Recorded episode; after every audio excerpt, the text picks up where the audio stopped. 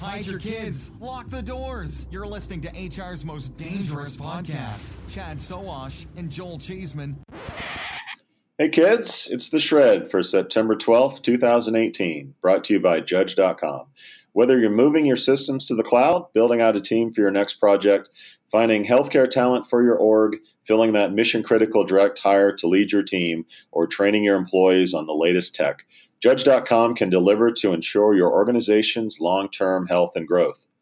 To the news Career Builder has revamped its mobile app for devices like the iPhone and the iPad. Sorry, Android users, you're going to have to wait for this. The new app makes a big bet on augmented reality.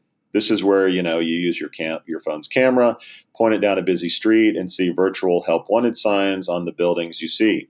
From there, you can apply online just like you normally would. In a release, the company called this a quote major industry disruption. But augmented reality really has yet to take hold. Aside from maybe Pokemon Go, uh, AR as it's called, has really sort of been a dud. Some listeners will remember an app called Job Compass that used a lot of this kind of tech, but the app really never caught on.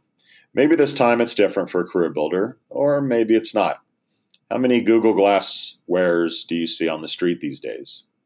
In the months ahead, Career Builder says it will be adding gamification elements to the mobile app as well, enabling users to earn points and badges for usage. Be sure to tune into the weekly show for deeper opinion on news you hear on the shred. Once again, thanks to our sponsor, Judge.com. With over 48 years of experience and success, Judge is an industry leader in technology, talent, and learning solutions. Judge is a family owned business which has grown globally with offices in the US, Canada, India, and China. Learn more at judge.com. Cheeseman out.